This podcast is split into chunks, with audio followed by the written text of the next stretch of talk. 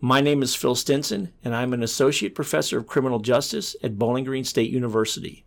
In this episode of the Police Integrity Lost podcast, we listen to a recording of an interview of me by Eugene Puryear that originally aired on Radio Sputnik out of Washington, D.C. on August 11th, 2017. And we are very happy to be joined here to continue our conversation by Dr. Philip Stinson, who's an associate professor uh, of criminal justice at Bowling Green State University. Dr. Stinson, thank you so much for being with us again.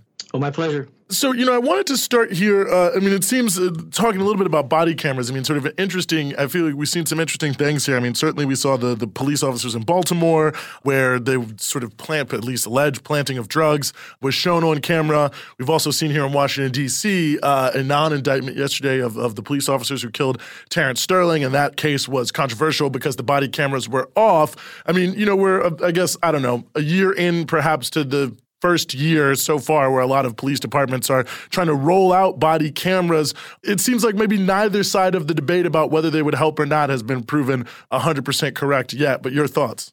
Well, it's interesting. Actually, the body cameras started to roll out about five years ago, but very slowly and only in a few agencies. And, and several things have happened since then. We're still working on best practices. In other words, the Department of Justice is still working on figuring out ways to help local agencies and giving them ideas on what their policies ought to be, what their local ordinances, what their state statutes ought to be, how they ought to deal with this, depending on privacy laws in the states and various other things. There's lots of things going on there. There's lots of things going on in terms of the development of technology for these cameras. Some of the cameras that are coming onto the market now, actually the on off switch can be controlled remotely by a supervisor, not the officer on the street. So it's interesting. Some of the research that's been done on body cameras, and we're still in the very early stages of research on police use of body worn cameras, but some of the studies are starting to show, at least qualitatively, that one of the concerns that officers have about wearing the body cameras, using the body cameras, is they're paranoid about how their supervisors are going to use the video recordings. In other words, are they going to be nitpicked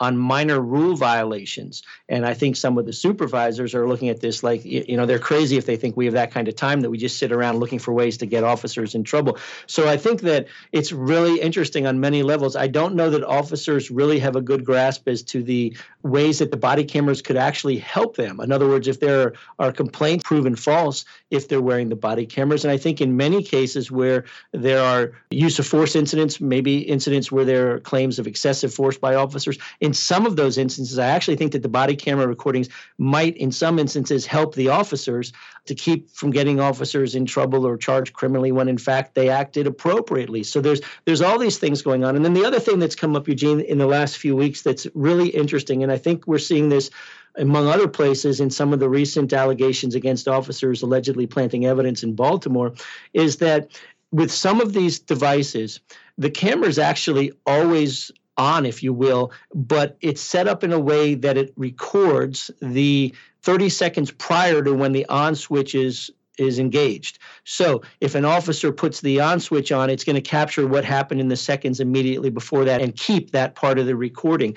And what we're seeing in some of these cases is that officers have been accused of planting evidence in a few instances where they really didn't think that through. That if they had uh, planted the evidence two minutes before turning the camera on, it wouldn't have been recorded. But we're catching officers. Apparently in some instances at least the allegations are that in baltimore that they didn't really think this through and we're catching them in their natural habitat if you will engaging in what i think are fairly normal behaviors in some police agencies where it's unfortunately normalized behavior with some rogue officers to plant evidence. Mm, yeah, no, I, I, think that's a good point. I mean, it, it certainly.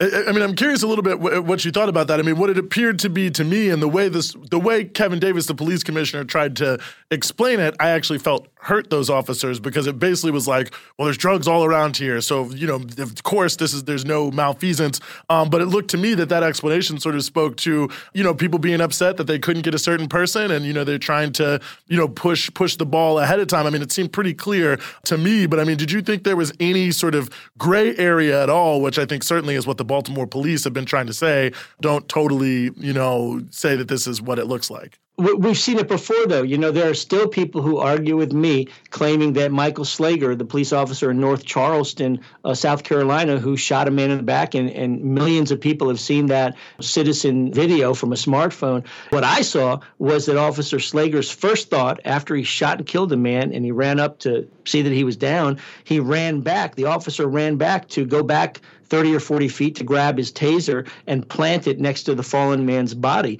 That was planting evidence. That was to create the illusion that there had been a struggle for the taser and perhaps it was being used against the officer. The video evidence clearly shows the officer planted the evidence, and yet Slager gets on the stand and, and testifies that uh, he doesn't really know why he did that. He did that to plant evidence. That's why he did it. So these are not one offs. These are not rare instances. Now, that being said, I want to make it clear that in my research, I, I hope I deal with outliers and not the norm, uh, and that most police officers don't do this. I can tell you that we've known for many, many, many years that some police officers plant evidence on occasion. They, there are drop guns that are planted. In other words, a, a, a disposable gun, if you will, a gun where the serial number perhaps has been uh, scratched off that is planted to make a bad shooting look like a good shooting, to make it look like it was legally justified that the person had a gun when in fact the officer uh, planted it. You know, those sort of stories have been around for years, and we've seen allegations of that over the last hundred years in you know many cases, quite frankly. But now we're seeing it with the video evidence, and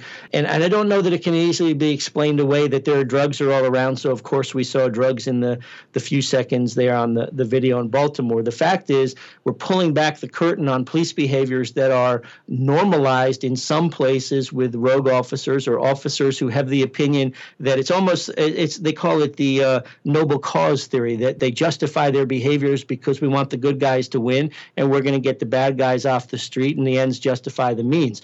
And when they have that kind of thinking, you end up with all sorts of techniques of neutralization all sorts of justifications where officers use to justify what frankly is criminal behavior in planting drugs, planting evidence, planting guns, things like that. It's, we've, we've just seen it too much. And I think we're going to see a lot more of it, unfortunately. There is something interesting with some of the research that would suggest recently that just like any other equipment that officers or anybody else wears in their daily work, officers quite often forget the cameras are on when they're on. We're going to see more of it. We've seen a few instances recently where officers engage in blatant criminal behavior and it's recorded on their body cameras and they just really didn't think about the fact they had the camera on. We've also seen a lot of instances recently where I would suggest to you that the body cameras are being tampered with and manipulated so that they aren't uh, capturing the video. Maybe they're capturing the audio. In some instances, we've had the audio tampered with as well, or at least there's a suggestion that they're being tampered with. So the, the technology is still in its infancy. I think we have a long way to go, but from what we've seen all across the country, I think about a case in Minneapolis recently that it, it's really gotten me to believe that since we have this technology, I don't know how it's going to be paid for for all the cloud recording space that's needed, but I think that body cameras with patrol officers should be rolling at all times, both the audio and video, from the time they clock in until the time they leave at the end of their shift. Yeah, I mean, it seems like that's probably just sort of practically the only way to really, you know, make it work right. And, and I'm glad you brought up that point about internal culture because I, I tend to agree with you, uh, and certainly sort of studies I've seen of police officers seem to sort of bear this out that it's really kind of a minority of people uh, doing the worst things, but that, you know, certainly internally there's a culture. And I've been thinking about this all week, and I'm curious your thoughts on this. This is obviously subjective, but I've been wondering if part of the reason why you know, people will not speak out against someone inside of their institution that they know is doing wrong. It's kind of like that mentality you have in sports where it's like, you know, I know this guy's a dirty player, but, you know, when it really gets thick, I want this guy on my team. You know what I mean? So it's like you might not approve overall, but you might think at the end of the day, though, you know, if it really comes down, this might be the person I want to show up as my backup when I'm in a dark alley in a, in a dodgy situation. I think that's true. I think that's true. Uh, uh, and the, the, flip side to that is, I think many police officers across the country could identify one officer who, when when things hit the fan, they don't want that officer there because you know there's some officers that have the reputation, for example, that uh, when they're backing up other officers, that if they show up, somebody's getting hurt. It might be a police officer, it might be somebody else. It works both ways, but I think your point is a valid one. That that's really a justification, though. You know, it's really justifying uh, the end justifies the mean, and and, and I think that I, I think we're going to learn a lot more about the police subculture and the and the socialization of police officers with more use of technology. Now that being said, I don't think body cameras answer all our questions. In fact, sometimes they raise more questions than are answered. They only see one angle, they only see where they're pointed. They capture audio which sometimes makes things somewhat confusing if there's not video to go along with it. But when you start adding in other types of evidence that might be available security, surveillance video camera footage, smartphone recordings that people make, uh, dash cam videos. I think we're heading in the right direction. And I think that ultimately it's going to make policing safer for police officers and for people who, who quite frankly, right now feel like they're hunted. Well, Dr. Philip Stinson from Bowling Green State University, thank you again for joining the show. We are going to take a break here on By Any Means Necessary on Radio Sputnik in Washington, D.C. I'm your host, Eugene Puryear. Stay with us. By any means necessary.